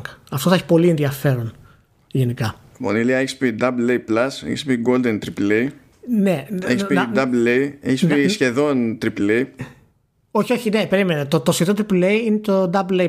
Λοιπόν, να τα ξαναπούμε. AA+, είναι σαν το Days Gone και το Assassin's Creed. AAA είναι σαν τα Witcher και God of War. AAA+, είναι σαν τα Death Stranding. Ω- ω- Ωραία. Απλά θέλω να θυμίσω ότι σε, εδώ σε αυτή την εκπομπή κοροϊδεύαμε την DHQ Nordic που έλεγε για triple I. Πότε το κάναμε αυτό; Δεν το θυμάσαι καθόλου που είχαν βγάλει και ανακοίνωση κανονικά και λέγανε. Το θυμήθηκα. ναι, αλλά αυτό που λέω εγώ έχει βάση, ρε φίλε. Ε, και α- καλά, και αυτό που λένε εκείνη είναι βάση. Αλλά Δεν όταν έχει βάση, δεν βλέπουμε έχει τους βάση. χαρακτηρισμούς μπορούν να είναι και πάλι αστεία ακόμα και αν έχουν βάση. Λοιπόν, και το Golden AA, ε, AAA, είναι το Red Dead Redemption 2, το Last of Us 2, το Cyberpunk και αυτά. Είναι τίτλοι που παίρνουν 5 με 7 χρόνια και το κόστος ξεφεύγει. Είναι τρελό. Ε, Αυτή, αυτή είναι η θεωρία μου. Βάζω μέσα και το Final Fantasy. Επειδή πήρε 5 με 7 χρόνια. Λυπάμαι για λογαριασμό μας που δεν έχουμε και, και platinum για να λέμε και για, για πλατίνες. να το ξεφτυλίσουμε Ωχ, λίγο. ωχ, Πόσα τρόφι. Πόσα τρόφι. Πόσα τρόφι. Ωραία. Πόσοι τρόφιμοι θέλω να ρωτάω εγώ σε αυτές τις περιπτώσεις, αλλά τέλος πάντων. Καλά είμαστε. Και τώρα, Ελία, κάνει το ηχητικό εφέ. Cyberpunk Έτσι. 2077. Έτσι. You are all Ado- adorable. Είδα το καινούριο τρέιλερ, το οποίο ως τρέιλερ εντάξει ήταν ένας χαβαλές, δεν προσπαθούσε να πετύχει κάτι συγκλονιστικό. Το μόνο που μου έμεινε, δηλαδή και η μόνη συμμετοχή σε αυτό το τρέιλερ του Κιάνου είναι που ε, τελευταία δευτερόλεπτα εμφανίζεται, κοιτάζεται ο χαρακτήρας, κοιτάει, του συνειδητοποιεί τι έχει παιχτεί. Fuck. Αυτή ήταν Fuck. η μόνη ατάκα του Κιάνου.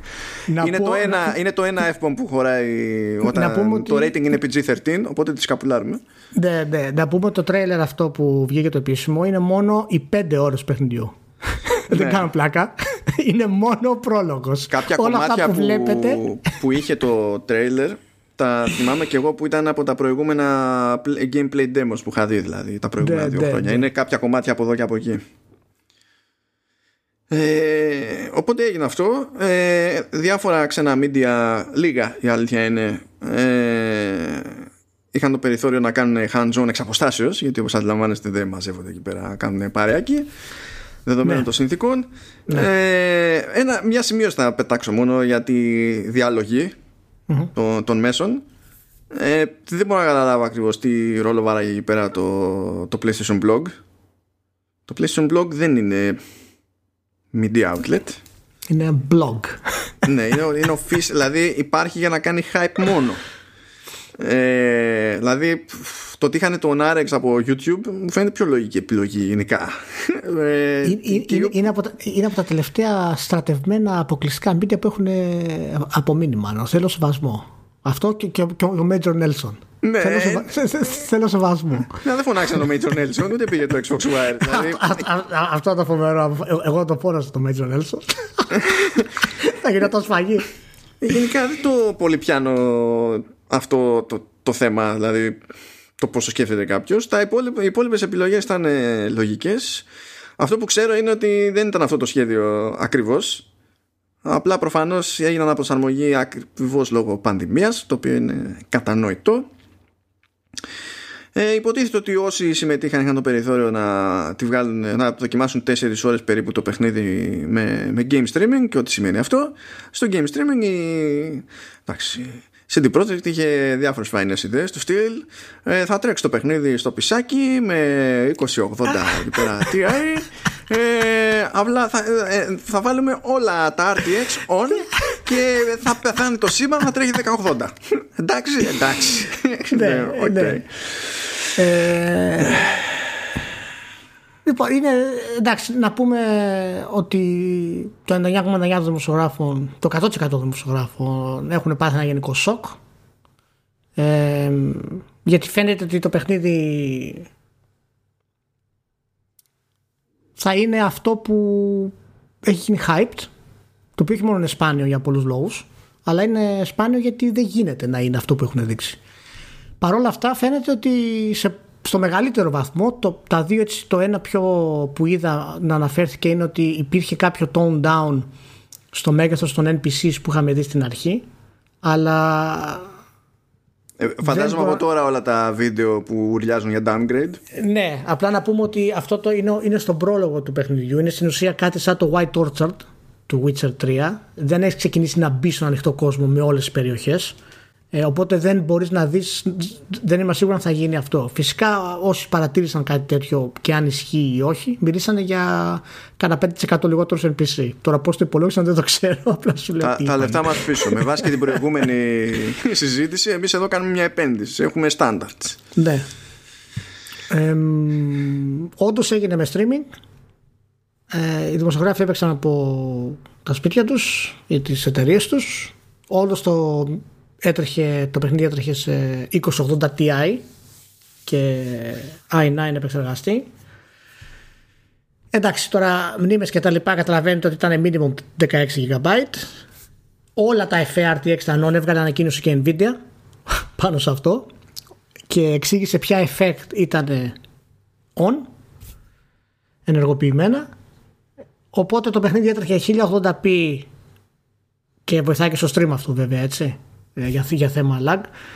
60 ε, fps καρφωμένα ακόμα και σε πολύ δύσκολες και πολύπλοκες σκηνές ε, δράσεις με αυτοκίνητα και όταν ε, πετάς γύρω από την πόλη δεν έπεφτε το frame rate για κανένα λόγο.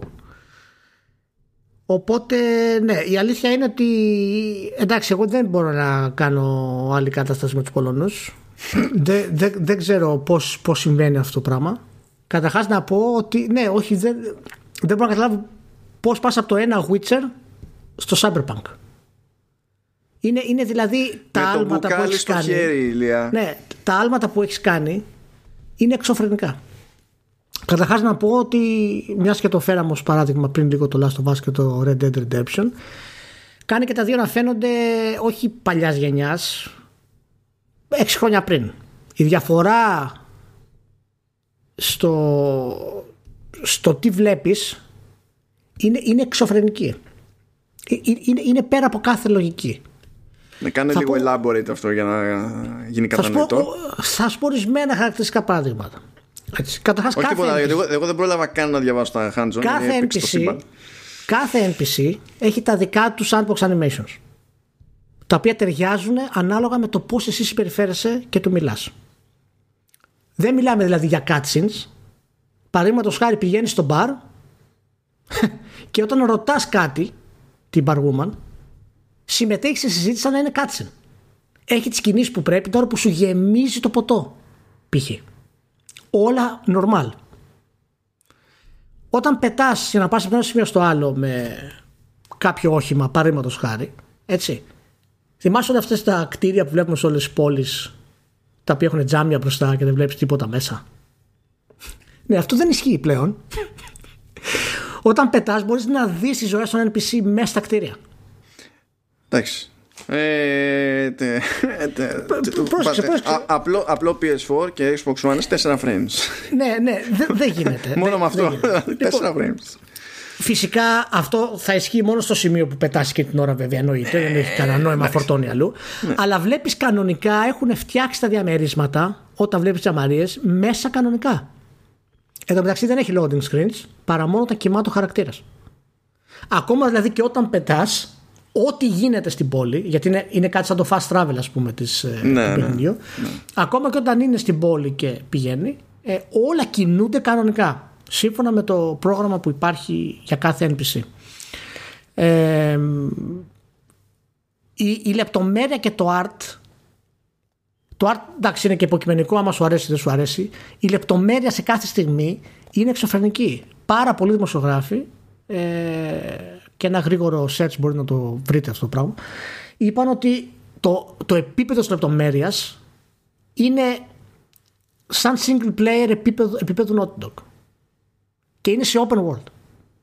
Ε, και επίσης είναι σε, σε, σε συμπιεσμένο βίντεο λόγω streaming. Ναι. Παίζει και αυτό ρόλο ε, δηλαδή. Άμα, άμα αυτό τους κάνει εντύπωση σε αυτή την ανάλυση σε βίντεο, τότε ξέρεις κανονικά άμα το έχεις μπροστά στη μούρη σου ρε παιδί μου πρέπει να παίζει ακόμη μεγαλύτερη πλάκα. Είναι πολύ δύσκολο να βρεις εντυπώσεις Ε, μιλάμε τώρα για 4-5 ώρες οι οποίες να είναι αρνητικές ε, ή να μην είναι σοκαριστικές με αυτά που, που είχαν δείξει. Οι περισσότεροι μιλούν για το ότι όντως καταφέρει να είναι live up to the hype τουλάχιστον όσον αφορά τη δημιουργία του κόσμου. Οι NPCs είναι, φαίνεται ότι είναι τελείως ανεξάρτητοι σε αυτά που κάνουν και στο πώς συμπεριφέρονται.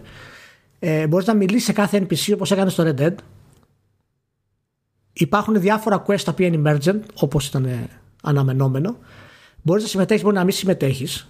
Αλλά ακόμα και τα ίδια τα story quest είπανε γιατί βγήκε και μια εκπομπή το Night City Wire που μιλήσανε και θα βγαίνει κάθε δύο εβδομάδες ε, για κάποιο χρονικό διάστημα που θα εξηγεί ορισμένα πράγματα του τίτλου. Ο Σάσκο, ο, ο lead quest designer και ο, και ο τύπος που έγραψε το, το quest του Blood Baron στο Witcher, το 3, ε, είπε ότι τα quest του story δεν είναι φτιαγμένα έτσι για να φτάνει σε ένα αποκορύφωμα όπως τα άλλα RPG και στο τέλος να νικάς τον boss.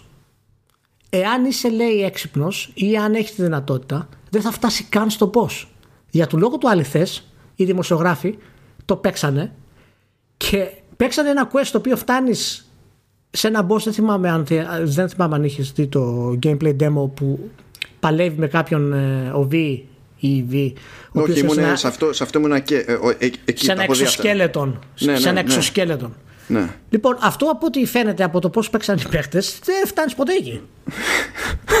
Άμα θέλεις, μπορεί να μην φτάσεις ποτέ εκεί. Ναι, βασικά το σημαντικό είναι ότι δεν είναι ανάγκη να καταλήξει εκεί πέρα για να βγει το quest. Αυτό είναι το κλου της υπόθεσης. Και μιλάμε τώρα για, μια, για ένα boss fight το οποίο είναι σχεδιασμένο. Δεν μιλάμε για ένα encounter. Μιλάμε για ένα boss fight το οποίο μπορεί το κάνει skip. Εντελώς. Καθυστερήσαμε, λέει, μερικούς μήνες παραπάνω το παιχνίδι για να βάλουμε όλα αυτά που κατά πάσα πιθανότητα δεν θα δείτε ποτέ. Πες στο ναι. παιχνίδι. Ναι. Ε, οι λεπτομέρειες του στυλ μπορείς να σκοτώσεις πολίτες μέσα και έξω από τα οχήματα. Και φυσικά, αν κάνεις πάρα πολύ χαμό, έρχεται η, η αστυνομία. Ε, ο παίκτης πάντα λέει την κάμερα ακόμα και σε σκηνές διαλόγων. Υπάρχει πάρα πολλής διάλογος. Ε, μπορείς να βγάλεις το παιχνίδι, βεβαιώθηκε αυτό από τη CD Projekt ξανά, χωρίς να σκοτώσει κανέναν. Υπάρχουν quest που έχουν πάνω από 7 διαφορετικά τέλη και αποτελέσματα. Χρησιμοποιεί ένα σύστημα σαν του Skyrim, ότι όσο πιο πολύ χρησιμοποιείς ένα όπλο τόσο καλύτερος γίνεσαι σε αυτό. Τα skill 3 έχουν κατηγορίες και κάθε κατηγορία έχει δικά της τρία skill 3 ε, το user interface αλλάζει ανάλογα με το τι mods έχεις βάλει πάνω σου ναι, εντάξει, λογικό αυτό να πεις. Λογικό, όχι, ε, λογικό να, ε, να ισχύει στο σκεπτικό του παιχνιδιού, όχι λογικό να έχουν κάνει τον κόπο. Εντάξει, ναι. ε, υπάρχει ένα. Το, το brain dancing το λεγόμενο, ένα τελείως διαφορετικό κομμάτι του παιχνιδιού, το οποίο βασίζεται όπως το investigation που έχει κάνει το, το Witcher και θα είναι βοήθημα του παίχτη για να λύσει διάφορα quest. Και στην ουσία το brain dancing είναι ότι μπαίνει στο μυαλό κάποιου, είναι μια τεχνολογία που υπάρχει και βλέπεις τις τελευταίες τους στιγμές και τι έχει γίνει και μπορείς στην ουσία να ερευνήσεις τη σκηνή. Ε, μπορείς να μιλήσεις σε όλους τους NPC, μπορεί να πάρεις ε, side missions από τους NPC βέβαια. Ε, ξεκινάς, έχεις τρία life paths ε, είσαι street kid ή corporate ή nomad και φυσικά από τον πρόλογο που παίζεις από τη στιγμή που ε, που ξεκινάς ε, είναι διαφορετικός ανάλογα με το τι έχεις επιλέξει και αυτό θα επηρεάσει βέβαια και την πορεία σου στο παιχνίδι και μετά από αυτό αφού παίξεις τον πρόλογο 5 με 6 ώρες το παιχνίδι κάνει ένα shift και συνεχίζει μετά από 6 χρόνια ε, Καλά εντάξει αυτό είναι... από μόνο δεν σημαίνει και πολλά ναι, όχι, απλά το αναφέρω για το πώς γίνεται το. Υπάρχει το hacking βέβαια, υπάρχουν, υπάρχει το μελί, το οποίο ήταν αυτό που πήρε τα λιγότερα ικανοποιητικά. Ε, οι μάχες είναι φυσικά RPG, αλλά είναι και action μαζί, οι οποίες ήταν ok. Το stealth δεν ήταν ούτε κακό ούτε καλό, ήταν normal όπως το περιμένουμε. Πάρα πολλά feedback από αυτά η CD Projekt τίποτα θα τα πάρει και θα τα. Καλά, στο stealth εξαρτάται τώρα, επειδή το θυμάμαι και από τα, τα gameplay demos, τα, τα ναι. live. Δεν μπορείς να, είναι δύσκολο να κάνεις και γενικό σχόλιο γιατί είναι τελείως άλλη προσέγγιση ανάλογα με το, με το build που έχεις γιατί δεν σου λέει κανένας μη back stealth με το ναι, α ή ναι, το β build, αλλά προφανώς είχε... είναι άλλο καπέλο τελείως ανάλογα με το είχε... τι έχεις κάνει με το, με το, με το skill set. Ναι, δεν είχε και ανοιχτά πολύ ούτως ή άλλως τα skills. Ήταν πολύ νωρίς για να έχεις stealth skills. Τα περισσότερα stealth skills ήταν κλειστά δηλαδή ε, στους παίχτες. Δεν είσαι καρφωμένος, λέει, σε ένα μονοπάτι στην ιστορία. Δηλαδή, μπορείς να επιλέξεις μία μεριά και μετά να, να αλλάξεις. Δεν υπάρχει ότι καλό ή κακό και, το, και η ιστορία να προσαρμόζεται κατάλληλα. Ναι, εντάξει, αυτή είναι πολύ χοντρή δήλωση βασικά. Ε... Και, είναι και, και είναι και πολύ δύσκολο να διαπιστωθεί έτσι. Γιατί όπως αντιλαμβάνεσαι, όταν έρθει η ώρα και ξέρω εγώ, σκάει το παιχνίδι, πρέπει να πας και να ξαναπεράσει ίδια σημεία κάνοντας άλλα πράγματα για να είσαι ναι, σίγουρος για το αν ισχύει αυτό το πράγμα. Θα το δεις από τι θα κάνουν άλλοι βασικά. Όπως έγινε με το, με το Witcher, ας πούμε. Που ανακαλύπτει ο κόσμος πράγματα τα οποία δεν πίστευε ότι υπάρχουν ποτέ και πίστευε ότι έτσι είναι τα πράγματα και άλλος τελικά έκανε κάτι άλλο, ας πούμε, το οποίο ήταν πάρα πολύ μικρό. Μπορεί να ήταν ένα side quest, μπορεί να ήταν. Εδώ μιλάμε για το main story. Ε, και αυτό συμβαίνει και για τους NPC σου. Μπορεί να συμβεί και για τους NPC σου. Ναι, αυτό μου θυμίζει που βέβαια προφανώς είναι άλλο πράγμα έτσι. Αλλά τελευταία φορά που το θυμάμαι αυτό να μου τυχαίνει να παίζω και ανάλογα με το πώς παίζω, όντως να καταλήγω σε τελείως άλλα πράγματα. Ε, ήταν με το, το, το Detroit. Ναι.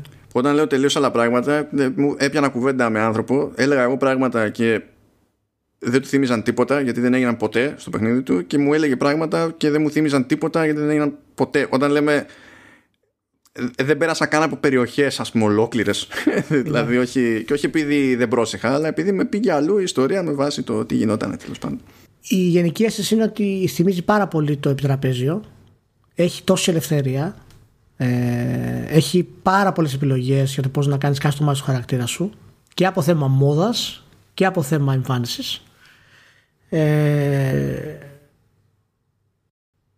τι να σου πω, τεχνολογικά δεν έχω ξαναδεί τέτοιο πράγμα.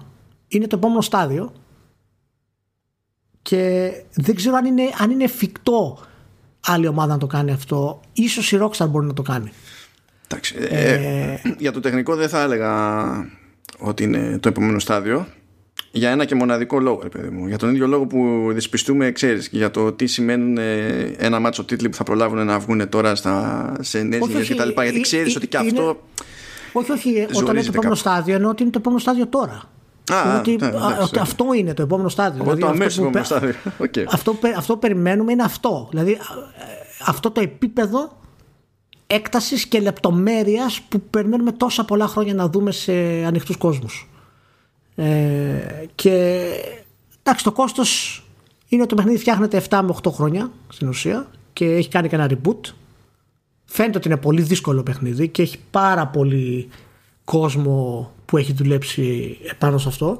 Σίγουρα δεν είναι κάτι το οποίο μπορεί να, να το κάνει η άλλη εταιρεία εύκολα και δεν πρόκειται να γίνει. Ε, γιατί είναι και το development μεγάλο. Είπαν ότι θέλουν αυτό να το επεκτείνουν και να να απασχολήσει τους, ε, τους παίχτες για πολλά χρόνια. Οπότε Έχουν πει κιόλας έχουμε... ότι θα σκάσει και online κομμάτι, το οποίο ναι. θα, στάσει, θα σκάσει το Αγίου όμως. Ναι, καμία σχέση. Σίγουρα θα, θα παίξει και το online ε, κομμάτι. Φαίνεται ότι όντως ακολουθούν την πορεία της Rockstar σε αυτό.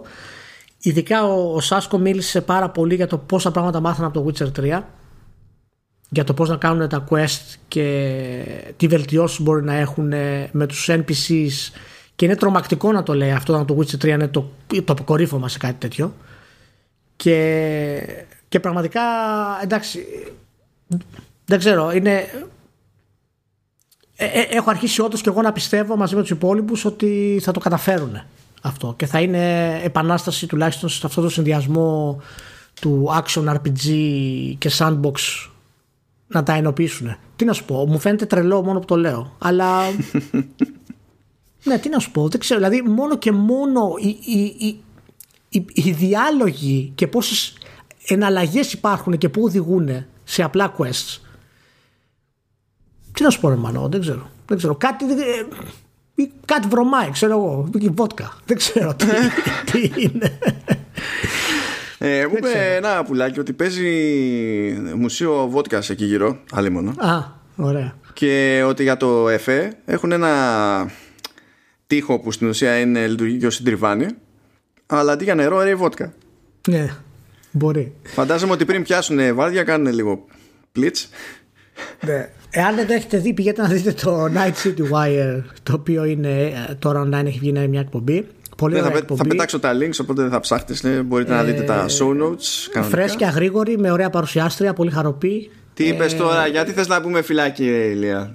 Γιατί είπα; Γιατί ωραία παρουσιάστρια. Τι, ε, Όχι, όχι ομορφιά. Ωραία, ω- καλή εννοώ. Καλή Ωραία, παρουσιάστρια. εντάξει, αρχίζεις και το σώζεις λίγο. Αρχίζεις και το σώζεις. Έλα, μην, Και μου- ωραία. μην μου γίνεις liability, σε παρακαλώ.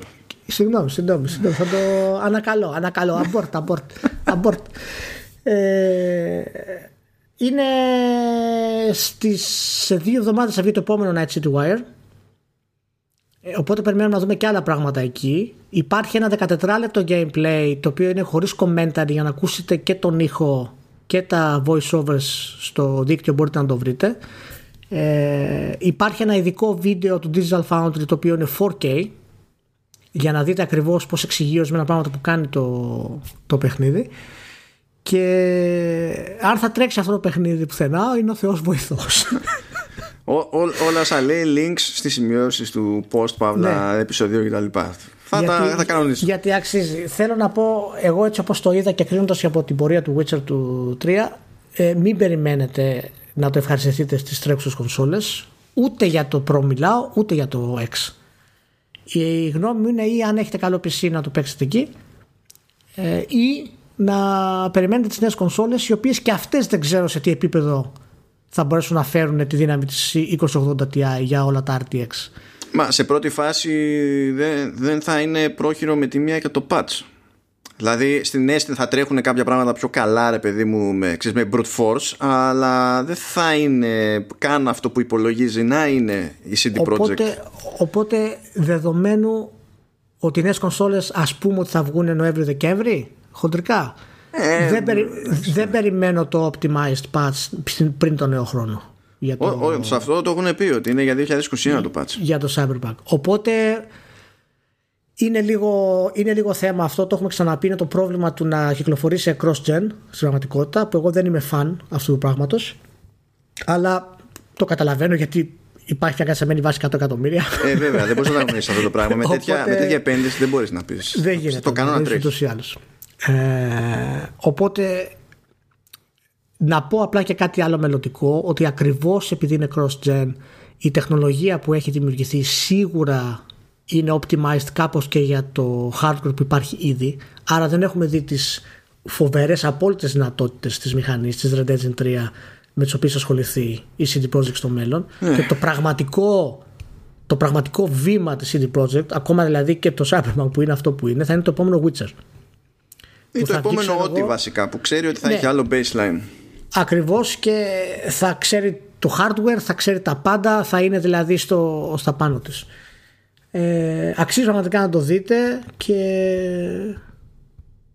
αν κλείσει και βγει το παιχνίδι και αυτό που είναι να βγει 19 Νοέμβρη τότε πραγματικά επίσημα είναι από τώρα επίσημα αλλά τουλάχιστον τότε θα κλείσει 1000% ας πούμε ότι είναι η καλύτερη γενιά όλων των εποχών που έχουμε ζήσει στα video games οι συγκεκριμένοι που έχουμε περάσει τώρα. Και είναι και η χρονιά περίεργη. Δηλαδή, τρώμε που τρώμε τη μούτζα, αλλά Ναι. μας τυχαίνουν και αυτό που μας τυχαίνουν από κυκλοφορίες το 2020. Όσο να Ναι. πεις. Εντάξει, ε, ευτυχώς πρόλαβε και τσέκαρες εσύ, διάβασες εσύ, γιατί πραγματικά δεν προλάβαινα. Έχω και το άλλο το πρόβλημα ότι ε, υποτίθεται ότι έχω να παίξω δύο παιχνίδια που δεν μπορώ να πω ποια παιχνίδια είναι και δεν μπορώ να σχολιάσω τίποτα. Οπότε είμαι, είμαι φύρα, είμαι φύρα για το, Μπορώ να πω για το εγώ. podcast. Όχι, όχι, μην, μπει- μην πεις. Γιατί εγώ δεν έχω υπογράψει τίποτα. Ε, ε, ε, δεν λειτουργεί έτσι Ηλία, η πραγματικότητα. Δεν λειτουργεί έτσι. Α. Τα έχουμε πει αυτά. Ε, τα- μη- άσε τουλάχιστον, μη μου βιεξινώ. Ό,τι Σε, είναι. εκεί σε, πέρα. σε, σε ποια κονσόλα είναι; Δε- δε- σε, σε, Έλα ρε Μάνο, σε ποια κονσόλα σε, ρωτάω; σε visual memory unit του Dreamcast. Α, άσε πέρα, Ηλία. Εγώ άσε. θα ξέρω ποια είναι το μεταξύ. Αυτό να τον κάνω να πει κάτι. Ναι, να κάνω Αλλά- slip up για να Ναι. δεν πάω φυλακή τώρα στα Δεν- τελειώματα. Δεν είναι slip up τώρα να μου πεις σε ποια κονσόλα είναι. Τέλος πάντων. Δεν Τέλος έχει, πάντων, σε συγχω- δεν έχει. Δεν Σε λέω συγχωρώ. τίποτα. Δεν λέω τίποτα. Σε συγχωρώ.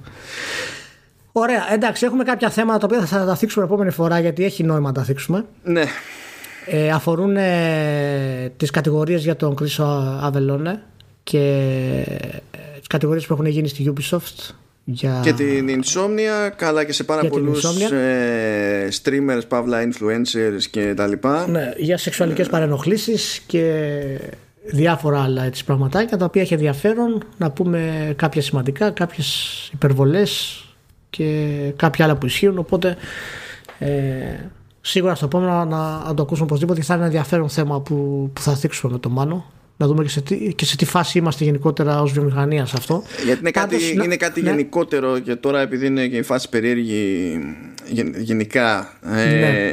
θέλει λίγη προσοχή παραπάνω. Είναι πολύ εύκολο όλα ναι. να φαίνονται τα ίδια. Ναι. Ή όλα να φαίνονται τα διάφορα ή όλα να φαίνονται στο άλλο άκρο τέλος πάντων. Και θέλει, θέλει λίγη ιστορία και προδέμει το πράγμα και σίγουρα δεν θέλει να τα, να τα κάνει με γαργάρα. Γι' αυτό ναι. και θα το πάρουμε στα σοβαρά. Ωραία. Να κλείσω λέγοντας ε, κάτι το οποίο αναφέρεται στη σημειώση του CD Projekt για το παιχνίδι, για να καταλάβετε γιατί ε, φωνάζω εγώ για, για τη CD Projekt και για το που έχει πάει τα, τα RPGs. Υπάρχει μια γραμμούλα λοιπόν στα σχέδια της CD Projekt για το πώς έχει σχεδιάσει το παιχνίδι, το οποίο λέει ότι you are not the center of the universe.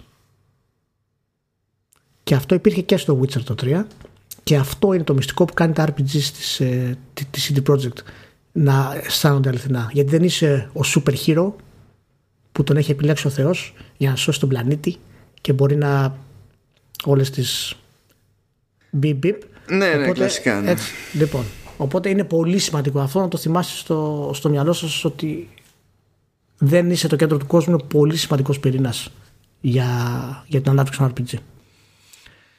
Αυτά. Ευχαριστούμε που ήσασταν μαζί. Να είστε καλά. Πηγαίνετε δείτε όλα τα βίντεο Ακούστε το podcast δύο και τρεις φορές για να το εμπεδώσετε και εγώ με τον Πάνο τώρα μόλις κλείσουμε το μικρόφωνο θα αρχίσουμε να μιλάμε για αυτά που δεν μπορούμε να πει. Εντάξει. Ε, και να πατήσεις το stop όντως, ε. Μετά, μην, ναι, μην ναι, ναι, ναι, να είστε καλά. Αυτά. Ciao.